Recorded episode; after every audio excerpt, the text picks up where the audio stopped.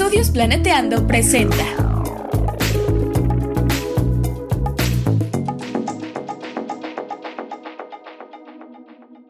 Hola, ¿cómo están?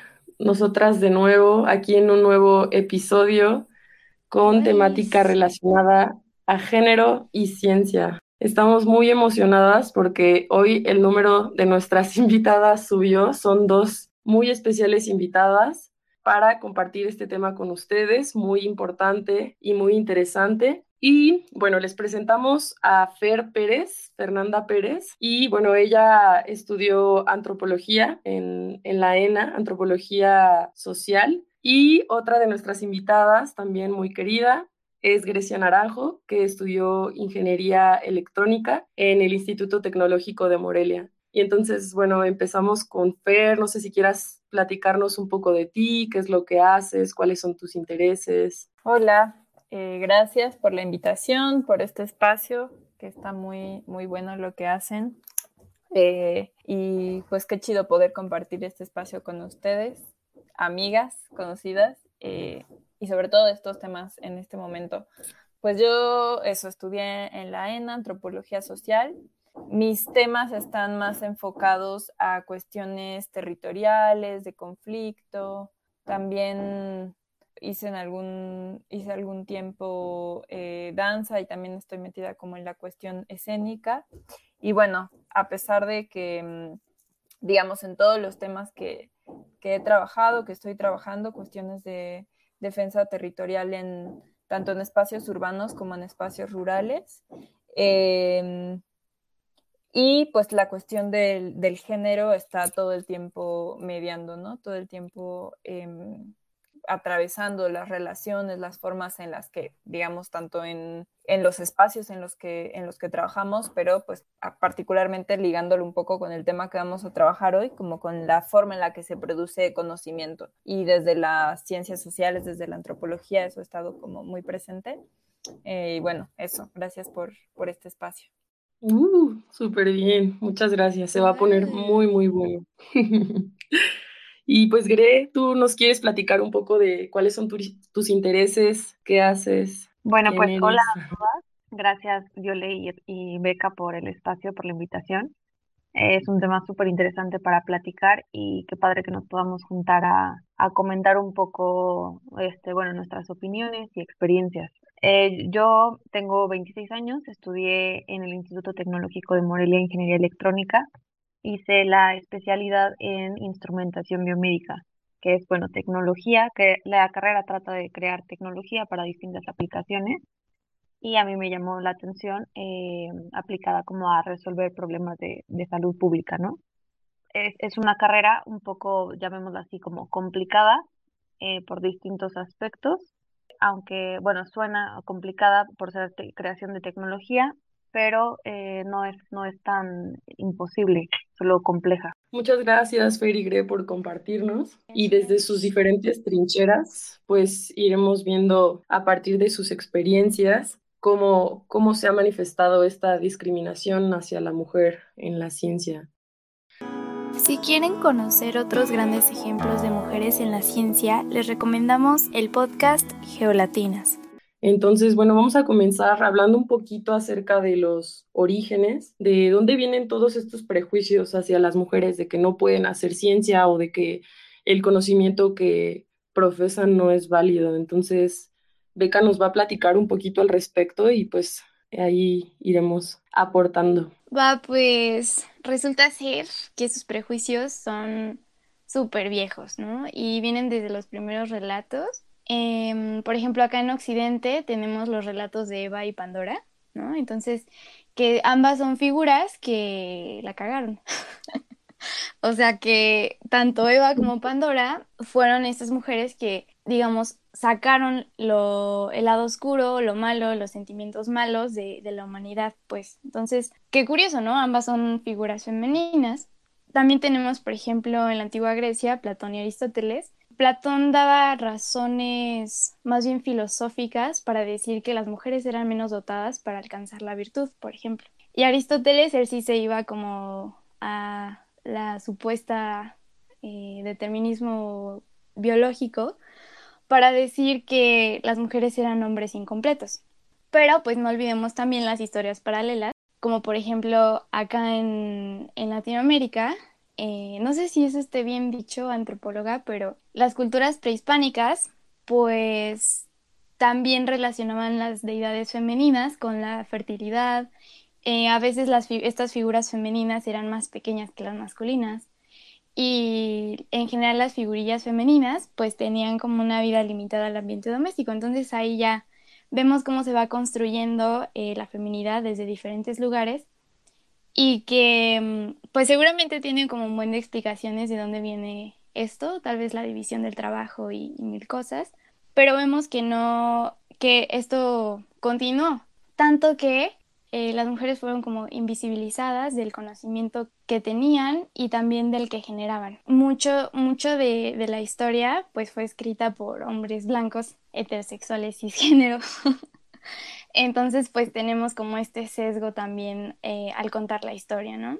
Algo que me parece como muy relevante aquí es que estos prejuicios han venido desde hace mucho tiempo pero también, o sea, han habido momentos en los que las mujeres han tenido mucho poder a nivel conocimiento y este se les ha quitado. Un ejemplo de ello es pues las brujas, ¿no? Como toda esta sabiduría femenina con respecto a medicina de plantas, o sea, todo ese tipo de conocimiento era de alguna manera conocimiento precientífico que se había pues estado pasando de generación en generación y acumulando y pues con la casa de brujas fue completamente el exterminio de, todo este conocimiento y que fue una lucha que duró alrededor de 300 años, ¿no? O sea, más o menos como por ahí del siglo XV, como hasta 1700. Y se estima que, que se mataron alrededor de 6.000 y a 100.000 mujeres, ¿no? Por, este, por esta matanza, casa de brujas jugó un papel enorme en la nueva estructuración como de, de, nuevas sociedades con inclusive economías diferentes para sentar como digamos las bases del conocimiento científico que muy probablemente fue también a partir de todo ese conocimiento que ya tenían las mujeres, ¿no? Entonces, pues siento que, que todo este giro tan drástico hizo tener una concepción hacia la mujer como una mujer sumisa, como una mujer que no podía poseer conocimiento, como una mujer atenida a lo que dijera el varón o la ciencia dominante que pues a final de cuentas se terminó consolidando como una ciencia sexista, racista, eh, colonial, que apoyaba todas estas ideas de esclavismo. Entonces, pues hay, hay muchas cuestiones por ahí intrínsecas a, a toda esta discriminación. Y a la par, pues también se encontraba la magia, que, también estaba muy relacionada con la brujería, que fue tomada o, rechazada por la ciencia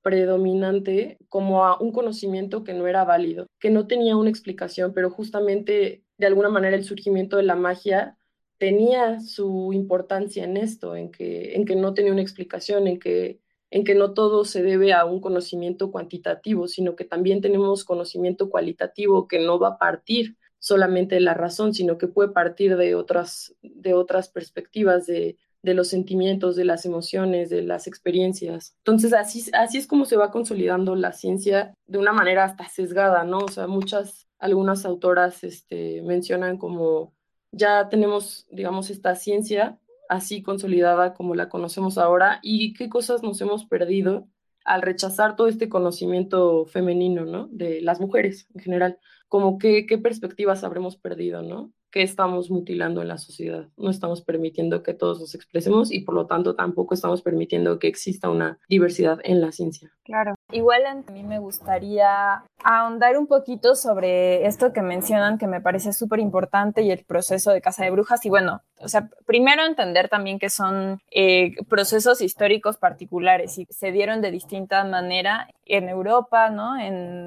En América, en Asia, etcétera. Es decir, como también entender el contexto de dónde surge y para eso me parece fundamental entender de dónde surge la ciencia, ¿no? Y de dónde surge el conocimiento científico y a qué intereses eh, respondía. Entonces, creo que para poder eh, hablar justo de este origen, de, cómo se hace este proceso, está bueno pensar en, en, las diferentes dimensiones que la cruzan, ¿no? Y una que me parece muy importante, que de repente en los análisis de género a veces se suele dejar de lado. Tomar en cuenta también para esta separación que se hizo y el, contexto en el que se formó la condición de clase, ¿no? De clase y de raza. Entonces, justo pensar, eh, digamos, el momento en el que aparece la ciencia como conocimiento a qué responde y pensar ese periodo histórico también como una separación entre la razón y el cuerpo, ¿no? Y el, peso que se le empieza a dar a la razón y ahí, digamos, las conexiones que se empiezan a hacer entre quiénes son las personas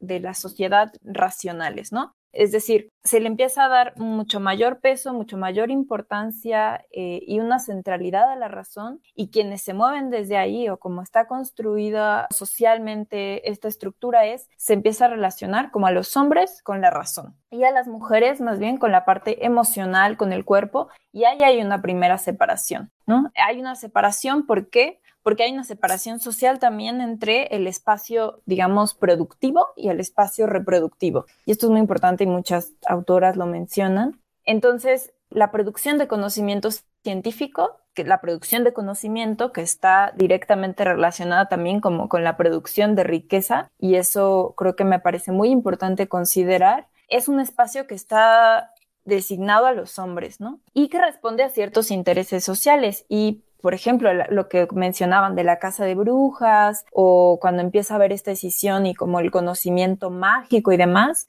se empieza a, reprimir a, invalidar porque no es un conocimiento productivo, no es un conocimiento que responda a la lógica mercantil que ya en ese momento empieza a crecer y entonces empieza todo este proceso de caza de brujas también como un, fuerte periodo de terror, de hostigamiento, de represión, de asesinato a, todo, a toda la gente que se opusiera a, eh, a esta lógica productivista y mercantil. Eh, y esto lo que hacía finalmente era legitimar el poder de una clase dominante. Entonces, es en esa también gran decisión de clases, de el poder de la clase dominante frente al poder de la, digamos, de quienes no poseen la capacidad de producir conocimiento, porque tampoco los, digamos, los hombres de las clases, ¿cómo se puede decir? De las clases trabajadoras que en ese momento se empiezan a formar. Pero bueno, y ahí ya empiezan las otras divisiones que son importantes. Digamos que hay una doble y que muchas autoras lo relatan muy extensamente, pero solo como para mencionar unas cosas de cómo se empieza a hacer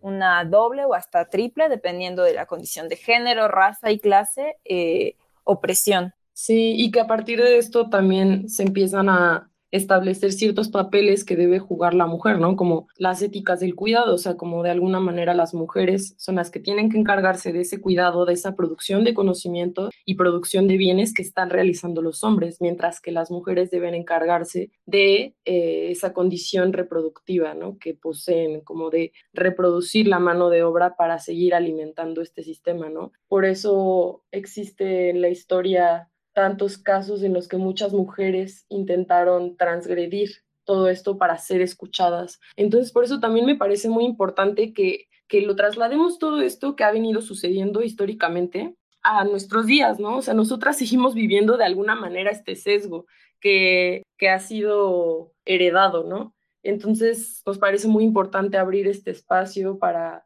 empezar a hablar de las experiencias que nosotras hemos tenido al respecto.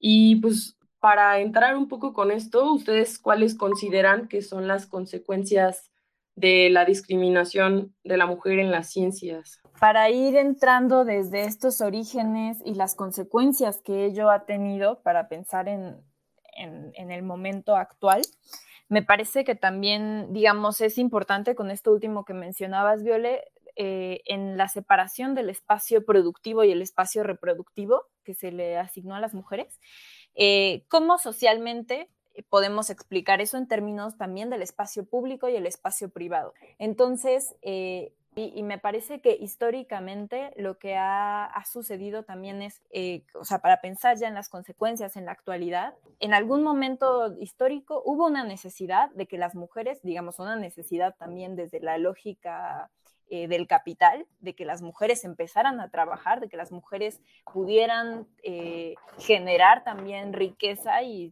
fueran, digamos, fuerza de trabajo productivo para el capital, además del espacio de la reproducción, porque ese siguió ahí y esa es una de las consecuencias de esto. Entonces las mujeres salen del espacio doméstico, entran al espacio público, sin embargo, siguen teniendo la carga del espacio reproductivo y del espacio doméstico. Entonces, lo que decíamos, se genera esta doble condición de que primero, ¿qué pasa en, el momento en que las mujeres entran al espacio público, entran a trabajar, entran a los espacios de producción de conocimiento, digamos, pero que son espacios que estructuralmente están eh, formados de, en una lógica patriarcal? Entonces, la cosa es, se entra a una estructura patriarcal, ¿no?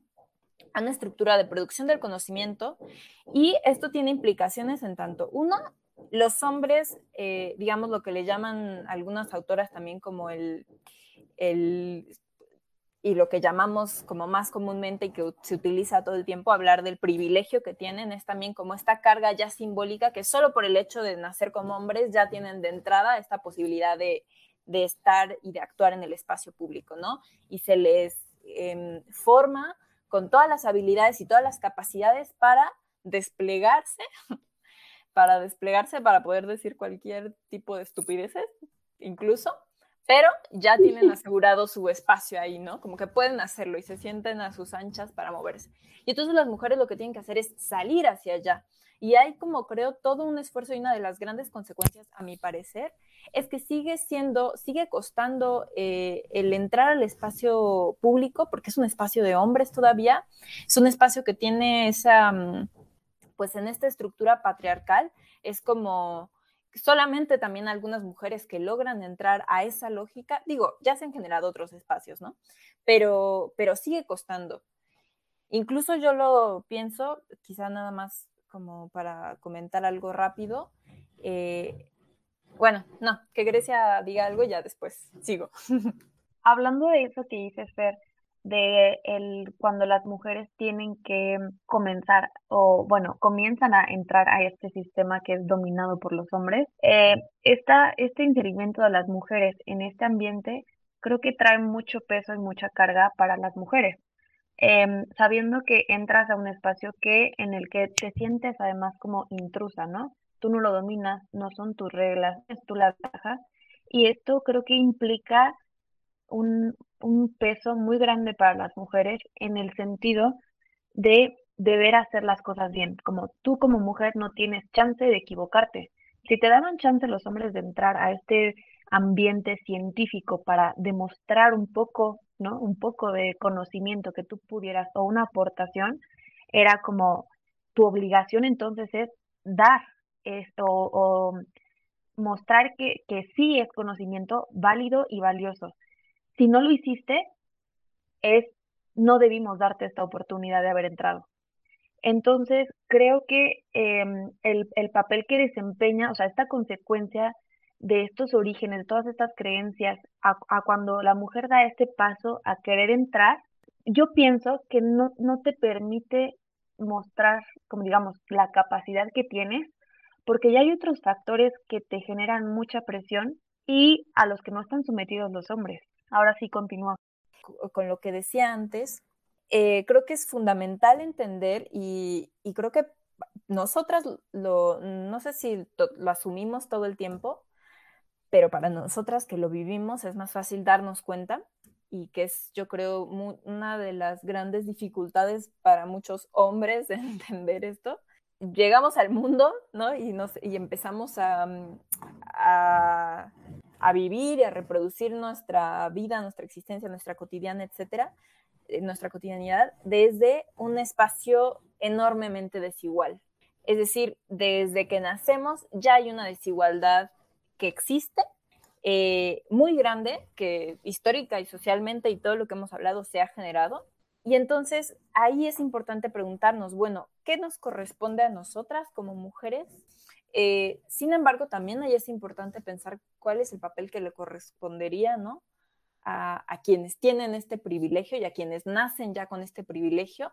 Y lo que yo quería comentar como un ejemplo muy concreto, ya entrando más al ámbito de cómo se vive esto dentro de la ciencia, dentro de, en, en mi caso, dentro de las ciencias sociales, que que muchas veces se podría decir como, bueno, pero actualmente, por ejemplo, si pienso en, en, la ENA o en los espacios de las ciencias sociales, no actualmente, sino desde hace mucho tiempo, las mujeres ya tienen un papel importante, es decir, no es que se les haya negado ya a las mujeres eh, estudiar, generar conocimiento, tienen una validez y un lugar importante en la producción actual de conocimiento social, ¿no? Desde las ciencias sociales, en la antropología particularmente, desde hace muchos años y bueno, digo, podremos hablar de, varios casos desde Europa, lo que sea, pero incluso aquí en, Latinoamérica, en México, eh, ya está muy presente, ¿no? El, el, lugar, el papel de la mujer en la producción de conocimiento científico. Sin embargo, eh, algo que me parece muy importante y que es muy evidente es en el espacio de la escuela, ¿no?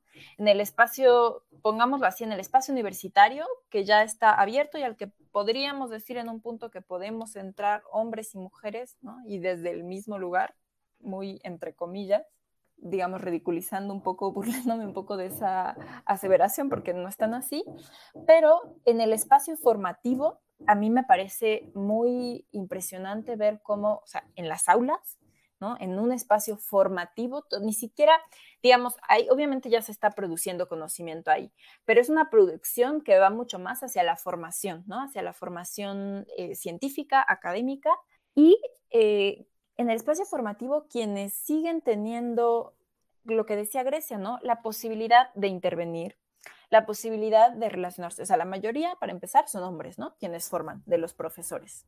Eh, y en las clases, en las aulas, quienes se están debatiendo, en su mayoría también son hombres, ¿no? Porque es lo que les decía hace rato y de ahí venía mi comentario, quienes se atreven a equivocarse, quienes tienen la posibilidad de decir cualquier cosa, ¿no? De equivocarse, de decir lo que están pensando en ese momento, que cruza la mosca, de pelear, de debatir, de exponer sus ideas, aunque sean una estupidez, ¿no? Pero de decir lo que se les pasó de, despertando, se imaginaron, son los hombres. Las mujeres no podemos hacer eso. Sí, exacto. Es lo que platicábamos, este peso que, que, traen, que traemos las mujeres, ¿no? Pareciera que, que esta apertura que sí debemos reconocer que se ha dado, en la que, bueno, es verdad, ¿no? Se supone que podemos estudiar cualquier carrera, tanto hombres como mujeres, y que en los espacios también de investigación, de publicación de artículos, de posgrados, también hay espacio para las mujeres. Sin embargo, bueno, em, pareciera que el sistema, o sea, hombres, nos dan estos espacios como dándonos chance, ¿no? Como te doy la oportunidad de que demuestres, ¿no? Eh, como si nos estuvieran haciendo de cuenta un favor, ¿no?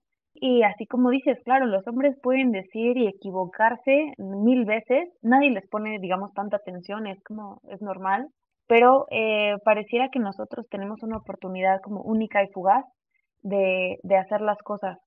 Creo que esto em, afecta o se nota, como dices, en, en la escuela, en el campus universitario, desde que eres estudiante, eh, conforme, desde que entras, cuando te vas formando, cuando sales, en los posgrados también, porque comentaban, sí, sí hay investigadoras mujeres.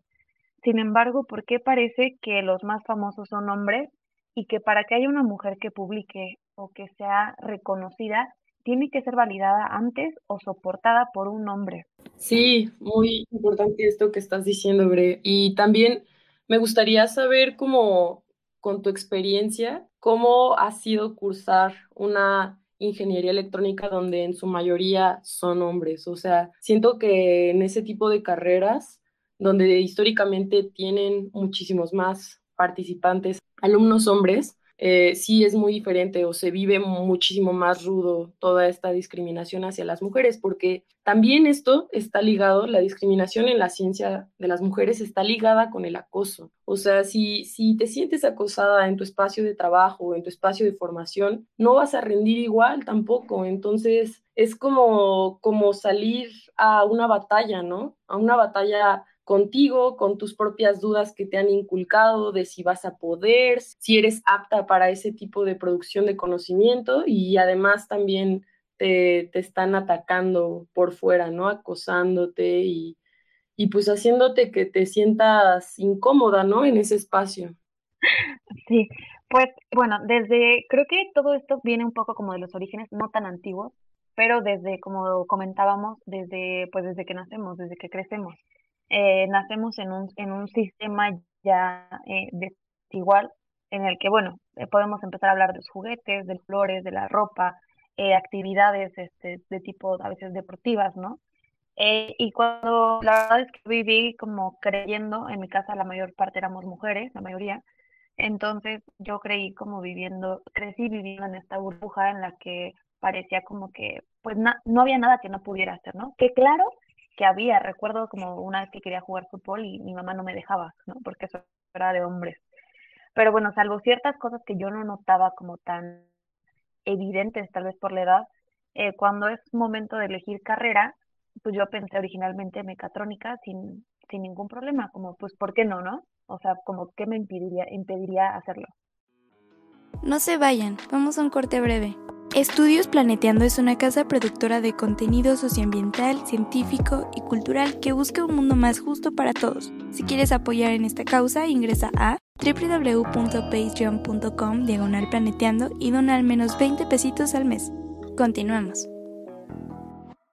Eh, cuando empiezas a comentarlo, cuando empecé a comentarlo con familiares, con amigos de mis papás, o gente sobre todo ya pues mayor, ¿no? Porque trae, tiene más arraigadas estas, estas creencias, era como, eso es poco femenino, para empezar. Entonces, la, la, primer, la primera desmotivación, ¿no? En este sistema es, vas a estudiar algo que es poco femenino, que no es propio de una mujer. Eh, eso por un lado, el, es difícil, comentarios de que es complicado, ¿no? En lugar de ser, digo, claro, es una, como todas las caras pueden ser complicadas, ¿no? Es eh, adquisición de nuevo conocimiento para después crear más pero eh, los mensajes no iban acompañados tanto como un de tú puedes superar cualquier cosa, tú puedes, ¿por qué no? Sino un poco pareciera que eran desmotivantes. Y em, eh, básico el, el comentario de, pero hay muchos hombres. Y parecía que esto era como una advertencia que, ok, yo pienso que es válido como que te hagan, te digan un poco cómo está la situación, pero no a nivel de que a una mujer la desmotiva el saber que va a entrar a una carrera dominada y eh, por hombres. Entonces, bueno, al final eh, estudié ingeniería electrónica, que es lo mismo, ¿no? O sea, no, no cambia mucho el, ambiente con una ingeniería eh, mecatrónica, pero se vive entonces, o fue cuando caí ya como a la vida real, digamos, en la que la mayor parte de los alumnos eran hombres. Y puedo decir, claro, que desde el primer semestre éramos 32 personas y eran 30 hombres y dos mujeres. Ni les cuento cuando entraba a clases con más hombres que se volvían 40 hombres y mujeres. Entonces, claro que no te sientes en tu ambiente, te sientes limitada para desde moverte, ¿no? Porque pues que se acerquen a ti o que pongan sus manos cerca, como todos apretados y que te puedan tocar, en las miradas eh, pues violentas, ¿no? Como que te acosan comentarios de los hombres, el ser evidente que eres, pareciera, ¿no? Como que estabas en una jaula de puros animales y tú eras carne. Em, esto además eh, forzado o reforzado con, con, por los profesores. Entonces creo que los primeros semestres son muy complicados para las chicas que quieren entrar porque entras en este ambiente en el que te sientes completamente insegura. O sea, y es lo que platicamos de las luchas, ¿no? Ya no es solamente como esta lucha por demostrar conocimiento, sino por sobrevivir en este ambiente de forma, pues no sé, en espacio y en, en emociones. Eh, me da gusto ahora darme cuenta de que las generaciones que había antes de mí y las que empezaron ya después de que yo me gradué, eh, la población estudiantil femenina creció bastante.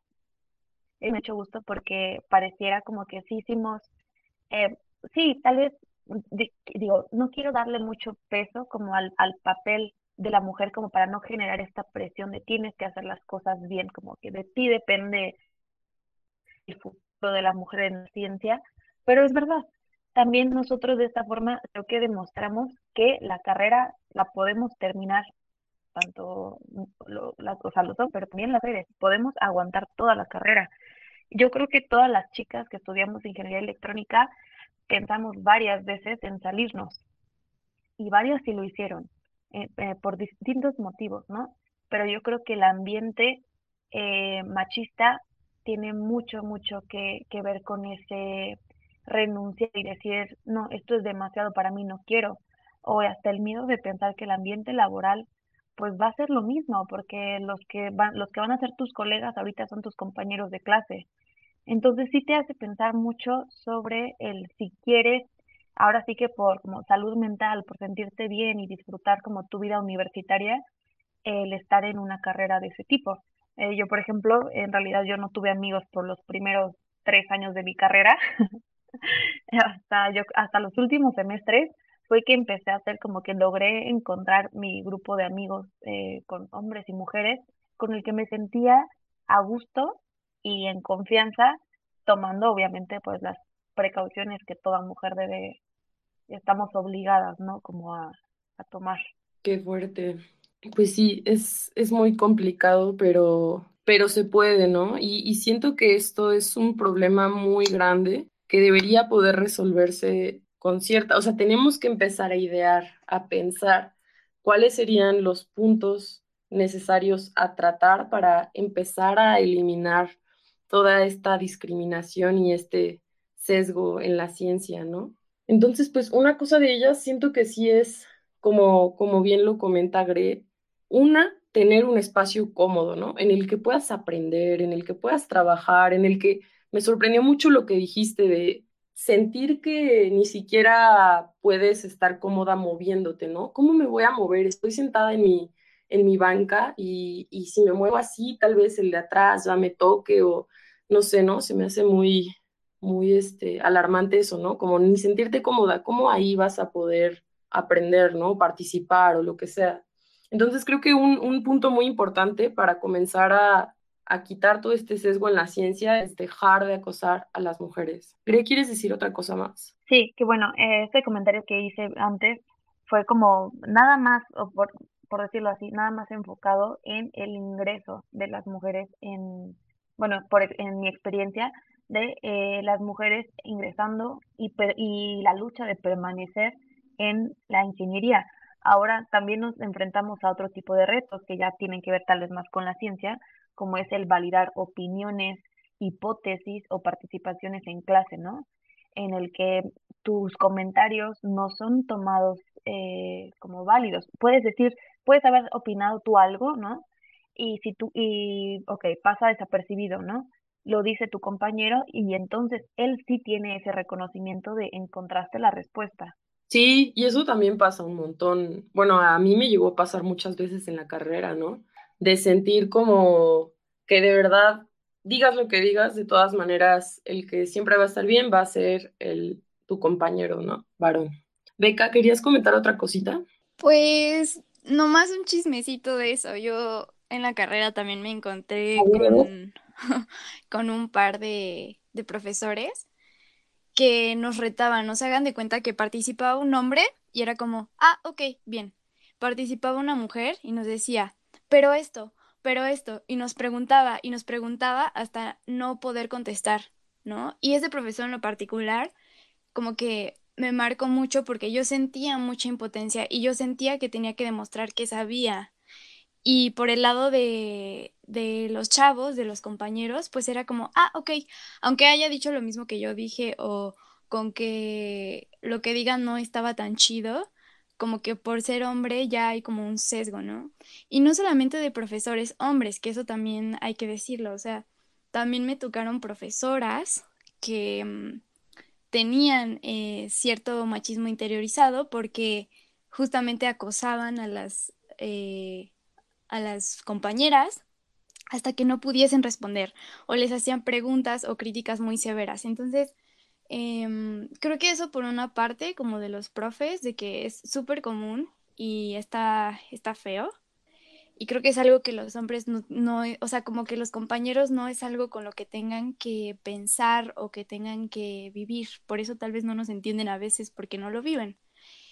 Y por el lado de los compañeros también me pasó, me pasó muchísimo, por, e, el mansplaining es como de lo más, de lo más común, em, en donde decían lo mismo que tú decías, pero con palabras más largas, no más que, que a él sí como que le ponían atención, o, o en las exposiciones de, de equipos, por ejemplo, era muy común que los hombres interrumpieran a sus compañeras para explicar lo que ellas estaban por explicar. Entonces, creo que lo podemos vivir desde cositas así hasta, por ejemplo, el acoso en los baños de ciencias en donde grababan a las chavas y eso lo subían a páginas, eh, para adultos. Y pues es, es este muy, muy, muy triste encontrarte con ese tipo de vivencias. Personalmente, tal vez yo tuve como muchos privilegios que me, no me hicieron vivirlo de otras formas, pero estoy segura que muchas de mis compañeras tampoco hablaban por esa cuestión o eran introvertidas porque se habían creído el mito de que ellas no debían hablar y que eran introvertidas, pero eran sumamente inteligentes y de esas compañeras tuve un chingo, que yo decía como, güey, habla. Y era como de, no, es que mi opinión no. Entonces, ¿saben? Es, es, es, es algo muy, muy cañón y que todas podemos contar también desde nuestras experiencias. Sí, y que pues justamente este ambiente afecta el, desempeño que pueda tener una mujer, ¿no? Dada, dada esta oportunidad que se nos da. Sí, está, está muy cañón. A mí una vez me pasó, así como anécdota, chismecito rápido, que estaba en una clase eh, igual de la carrera y hasta no sé ni cómo contarlo, ¿eh? eso está bien loco también, que ni siquiera puedo expresar mi rabia porque no sé quiénes nos vayan a escuchar y da miedito, pero, pero igual, de igual manera les cuento. Estaba tomando una clase y había un profesor que era muy machista y que siempre nos hacía comentarios muy agresivos y violentos hacia las mujeres. Nos llegó a decir alguna vez que nos estaba enseñando cómo, ajá, sí, yo también sé de quién hablabas hace rato, que también me tocó que que, me cuestionara mucho cuando participaba, pero, pero bueno, en, en este caso este profesor en una ocasión nos estaba explicando, estábamos en el laboratorio, cómo se sujetaba un instrumento y nos dijo, bueno, esta parte se llama brazo y la tomó de una manera tan agresiva, se los juro, a mí me, me dio pues, mucho asco, mucho, favor. Y dijo, y así como le estoy sujetando, así de fuerte, se, se sujeta a las mujeres. Y una serie de comentarios en su clase que de verdad yo la quería desinscribir la materia, no, se, no sabía qué hacer, me sentía frustrada. Pero donde, donde todo estalló fue una vez que yo estaba utilizando una calculadora y, y, yo traía falda esa vez y me dijo, ¿por qué tan guapa, señorita? O sea, ya desde ahí es como que incómodo que alguien esté juzgando tu capacidad a partir de, de cómo te ves, ¿no? Y, me empezó a decir como, no, pero, ah, porque aparte también este sujeto nos hablaba como de usted para aparentar que nos respetaba, ¿no? Entonces, ajá, típico, típico, típico. ¿Y usted qué está haciendo en su calculadora, señorita? Y yo, pues el ejercicio que nos acaba de dejar. ¿Y por qué no me volteé a ver cuando la, le hablo, señorita? Pero este tipo de comentarios muy incómodos que son hasta como de alguna manera pareciera que quería ser coqueto conmigo, pero estaba siendo grosero al mismo tiempo. Entonces me dijo como, pues es que usted no me puede voltear a ver porque es mujer, ¿verdad? Porque no puede hacer dos cosas a la misma, al mismo tiempo y así, o sea, como un comentario muy, muy fuerte.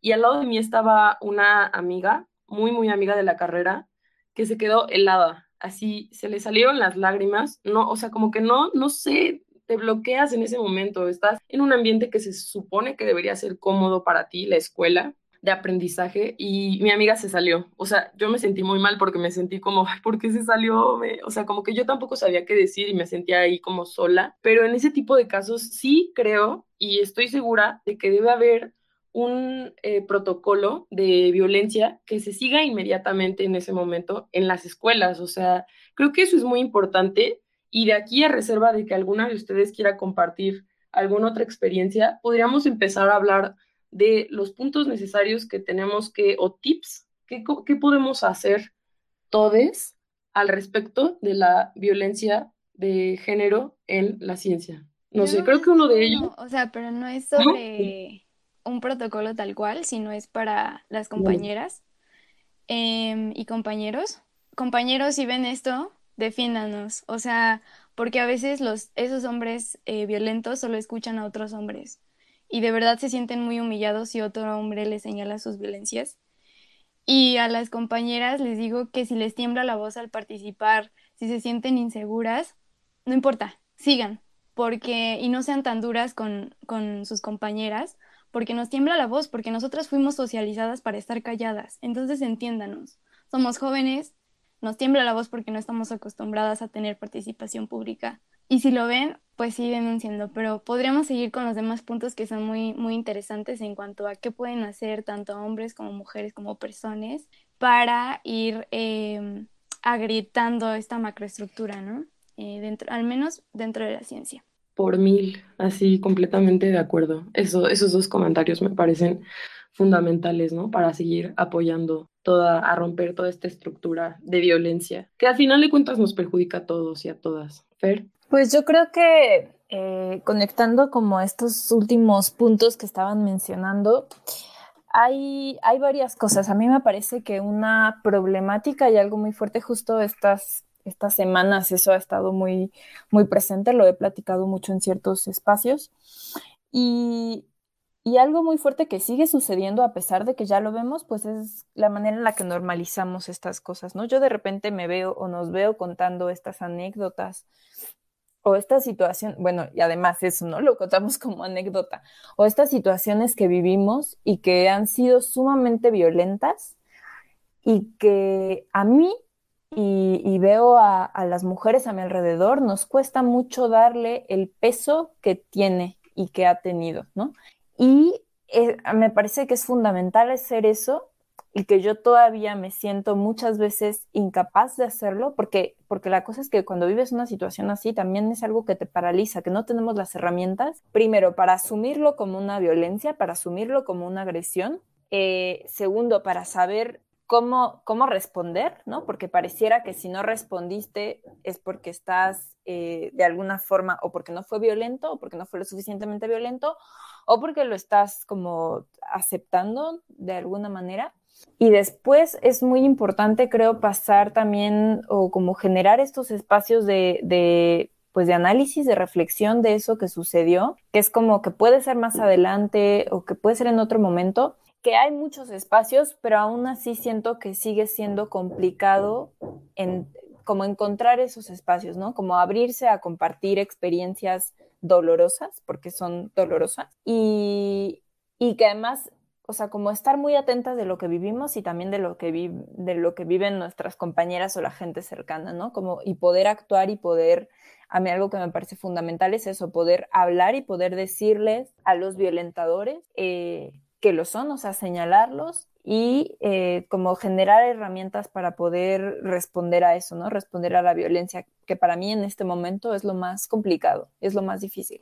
Y también, eh, digamos, como yo creo que tiene que haber un papel activo también de los hombres de renunciar a estos, es decir, es, es difícil plantearlos de ahí, ¿no? Como renuncia a tu privilegio, pero sí, o sea, como, como desde muchos lugares, por ejemplo, Grecia, pues es muy impactante como la experiencia que cuesta y que quizá en estos espacios como de ingeniería eh, es más, es decir, hay como una cosa de, bueno, sí, sabemos que los ingenieros, ¿no? Que sigue siendo un espacio también sumamente conservador, rígido, y entonces es como como que también hay una cosa de que se normaliza que en esos espacios se siga reproduciendo, pero por ejemplo desde muchos lugares de las ciencias sociales, la antropología, la sociología, letra, ¿no? Pareciera que ya hay como esta gente, estos hombres súper deconstruidos y porque ya hay estos espacios de masculinidades, etcétera, que en realidad siguen siendo espacios donde se sigue reproduciendo, pero y como disfrazando la violencia que se genera. Y también ahí es muy complicado eh, identificarla, ¿no? Cuando entras a un espacio donde hay todo un manejo discursivo de, de la deconstrucción de la violencia y de que reconocemos nuestra desigualdad, sí, como la desigualdad y las relaciones de poder y etcétera, es bien difícil eh, como generar una postura y tener claridad sobre cómo se está ejerciendo esa otra violencia que está muy presente y que, digamos, desde mi experiencia en formativa en la carrera o así, eso, eso ha sido algo que hasta la fecha todavía no tengo claridad de cómo, o sea, pienso en ciertos espacios que ahora reconozco que fueron sumamente violentos, pero que en su momento era como de, ah, no, pero esta persona dice, ¿no? Que está como en este proceso y me habla de feminismo y, y, y eh, nada más como eso suena súper. O sea, suena que es violencia enmascarada, así, enmascarada. Entonces te hacen creer que estás loca y que ellos sí trabajan al respecto. Es muy fuerte, Fer. Gracias por compartirlo. Sí, es muy fuerte porque además, o sea, yo tuve experiencias donde directamente hombres eh, me dijeron como cómo me estaba sintiendo emocionalmente y cómo tenía que manejar eso, ¿no? Entonces, justo ahí se entra a un terreno digamos, esto ya es saliéndonos del ámbito de la producción de conocimiento, pero está muy ligado porque es ese espacio o desde ese espacio se generaba, eh, pero también ya yendo hacia lugares donde la violencia justo atraviesa y te... Es decir, la cosa es que no, aunque si, lo pensamos como en el ámbito del conocimiento y de la ciencia y de la academia, como ya sabemos, no son esferas separadas, ¿no? Entonces te penetra a un nivel donde hay un... Eh, digamos, un cuestionamiento también a, la forma en la, que, en la que estás sintiendo, en la que emocionalmente te expones, en la que emocionalmente revives, ¿cómo se puede decir? No, eh, recibes, ¿no? Como todo lo que está sucediendo, entonces están ejerciendo violencia, pero te están diciendo, pero no soy violento porque me estoy deconstruyendo, entonces fíjate, ¿no? Tú estás mal, te estás victimizando o te estás, no sé qué, y entonces ahí vuelve a, es muy, es cuando lo empiezas a pensar, de verdad es muy, es horrible. A mí me da terror, ¿no? Ver cómo se generan todos estos mecanismos discursivos y, me hace pensar también como de, ¿de qué manera se puede como luchar contra esto, ¿no? Contra algo que de repente es muy evidente, pareciera que es más fácil, pero con algo que cada vez está también eh, disfrazando, enmascarando de una forma que pareciera que es más difícil identificarlo, ¿qué mecanismos generas para luchar contra eso? Es como que cada vez tenemos que ser también mucho más, poner mucho más atención, estar todo el tiempo mucho más a la, como entre la defensiva y así, pues al tiro, ¿no?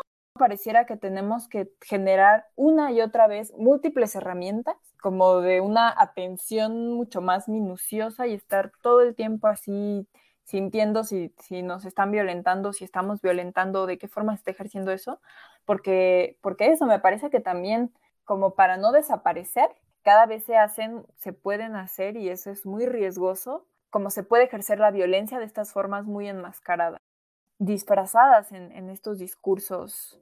Y bueno, muy rápido, nada más que es como también entre experiencia y yo desde hace unos semestres estoy dando clases, bueno, soy adjunta en, justo ahí en la ENA, y entonces es muy impresionante ver, pues esto que les decía, no todo, quienes toman la palabra son los hombres, quienes hablan son los hombres, eh, y entonces ahora pensándolo desde este, eh, digamos, en la cuestión formativa también, ¿cuál es el papel de los maestros, de las maestras, también para generar ese espacio? Es decir, en ciertos espacios, por ejemplo, en estos espacios de formación, también el papel que tienen, ya pensando como en ciertas eh, jerarquías que hay, de qué manera se genera la posibilidad, es decir, quitar también el foco de, los, de la opinión de los hombres y del papel de los hombres es, en parte, que ellos renuncien a, ese espacio, es decir, que se callen y eh, también callarlos, porque solo de esa manera se le va a poder, yo considero en este momento,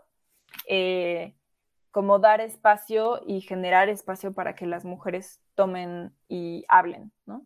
De otra forma no, o sea, de otra forma va a ser mucho más difícil, porque justo es tener que entrar de no hablar, de estar callada, a, arrebatarle la palabra a un hombre, que digo, ojalá pudiéramos hacerlo, pero creo que es mucho más difícil. Sí, estoy estoy de acuerdo contigo, Fer. Eh, creo que em, no solo nos toca a nosotras, em, no, no solo es el que nosotros nos enfrentemos y luchemos como ya en el terreno, por nuestro espacio, por defender nuestro espacio u opiniones, sino que también las jerarquías, como dices, docentes, eh, directores, coordinadores, tienen que poner de su parte, ¿no? Como para dar este apoyo y no, no, no manejarnos como me llegó a pasar, como las chicas rebeldes nada más que piden algo como por locas, ¿no? Yo tuve eh, algunos conflictos en, a lo largo de mi carrera por eso, por estar en contra de ciertas actitudes, pero nadie, ni a mí, ni a mi alrededor, ni, ni, ni digamos, superiores a mí en esa jerarquía, eh, me apoyaban.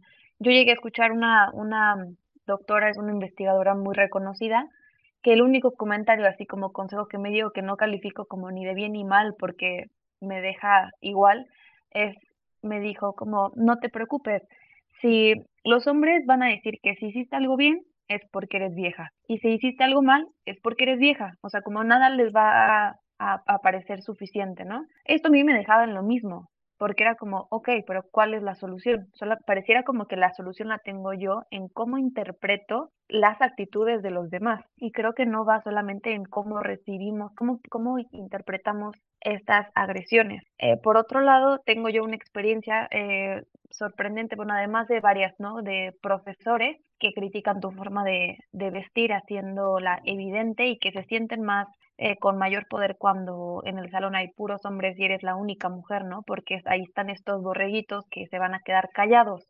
Tal vez no están de acuerdo, no lo sabemos, pero se quedan callados y de esta forma eh, apoyan o eh, aceptan, ¿no? Dan permiso de, de, hacer estos comentarios. Una vez me, pues se usaban pantalones rotos de las rodillas, pues era la moda, ¿no?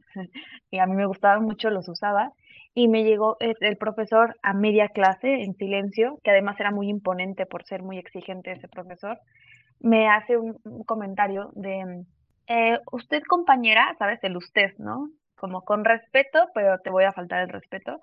Usted compañera, ¿por qué trae los pantalones rotos? ¿Es porque se la vive de rodillas? Era un comentario completamente eh, con doble sentido, ¿no? Yo escuché risas alrededor de mí y yo no supe qué decir porque por un lado te, te paralizas porque, porque además es como, ok, es superior a ti, tú no puedes decir eh, o no puedes faltarle el respeto, ¿no? A ese señor que tiene, como dicen, el sartén por el mango.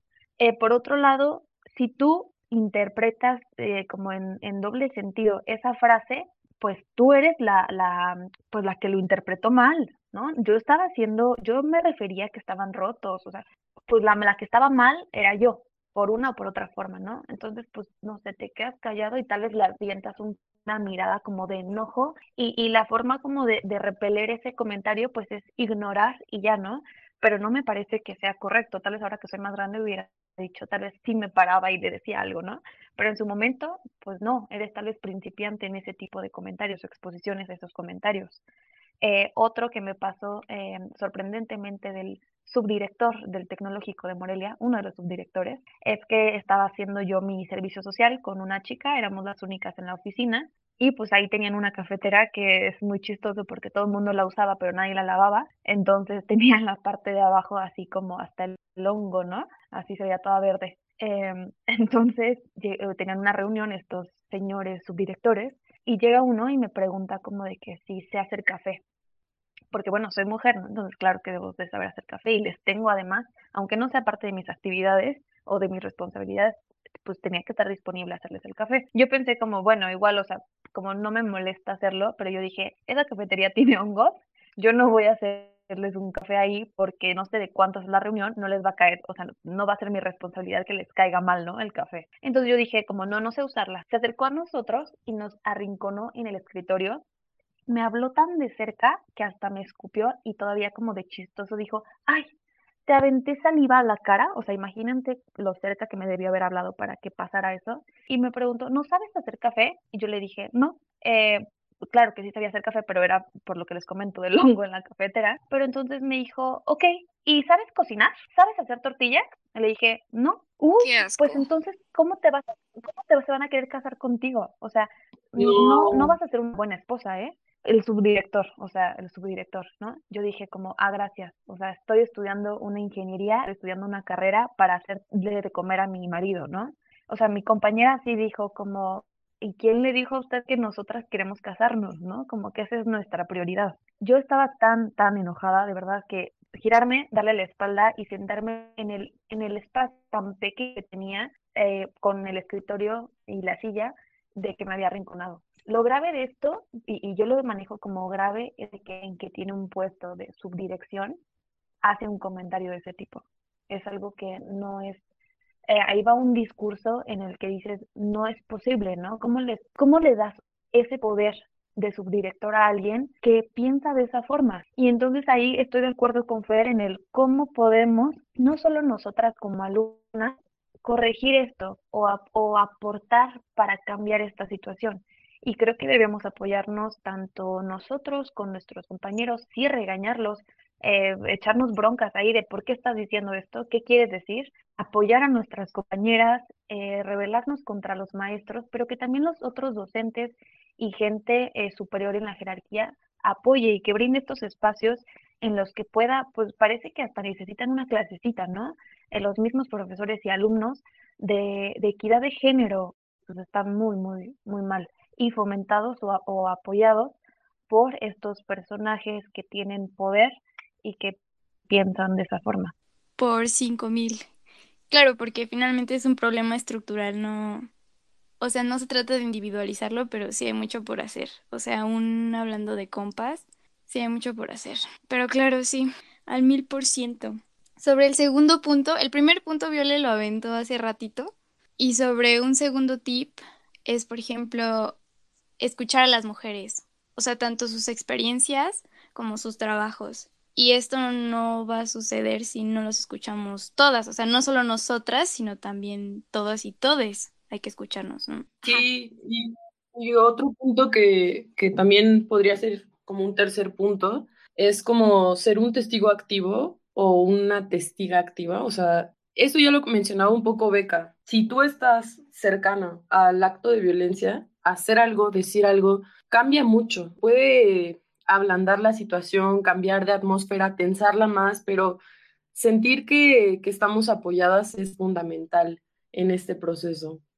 Otro cuarto punto, y ahorita les vamos a decir de dónde estamos sacando estos puntos que nos parecen importantes o son tips para qué podemos hacer al respecto de la discriminación de género en la ciencia, es implementar políticas que apoyen a las víctimas de acoso sexual o de violencia de género.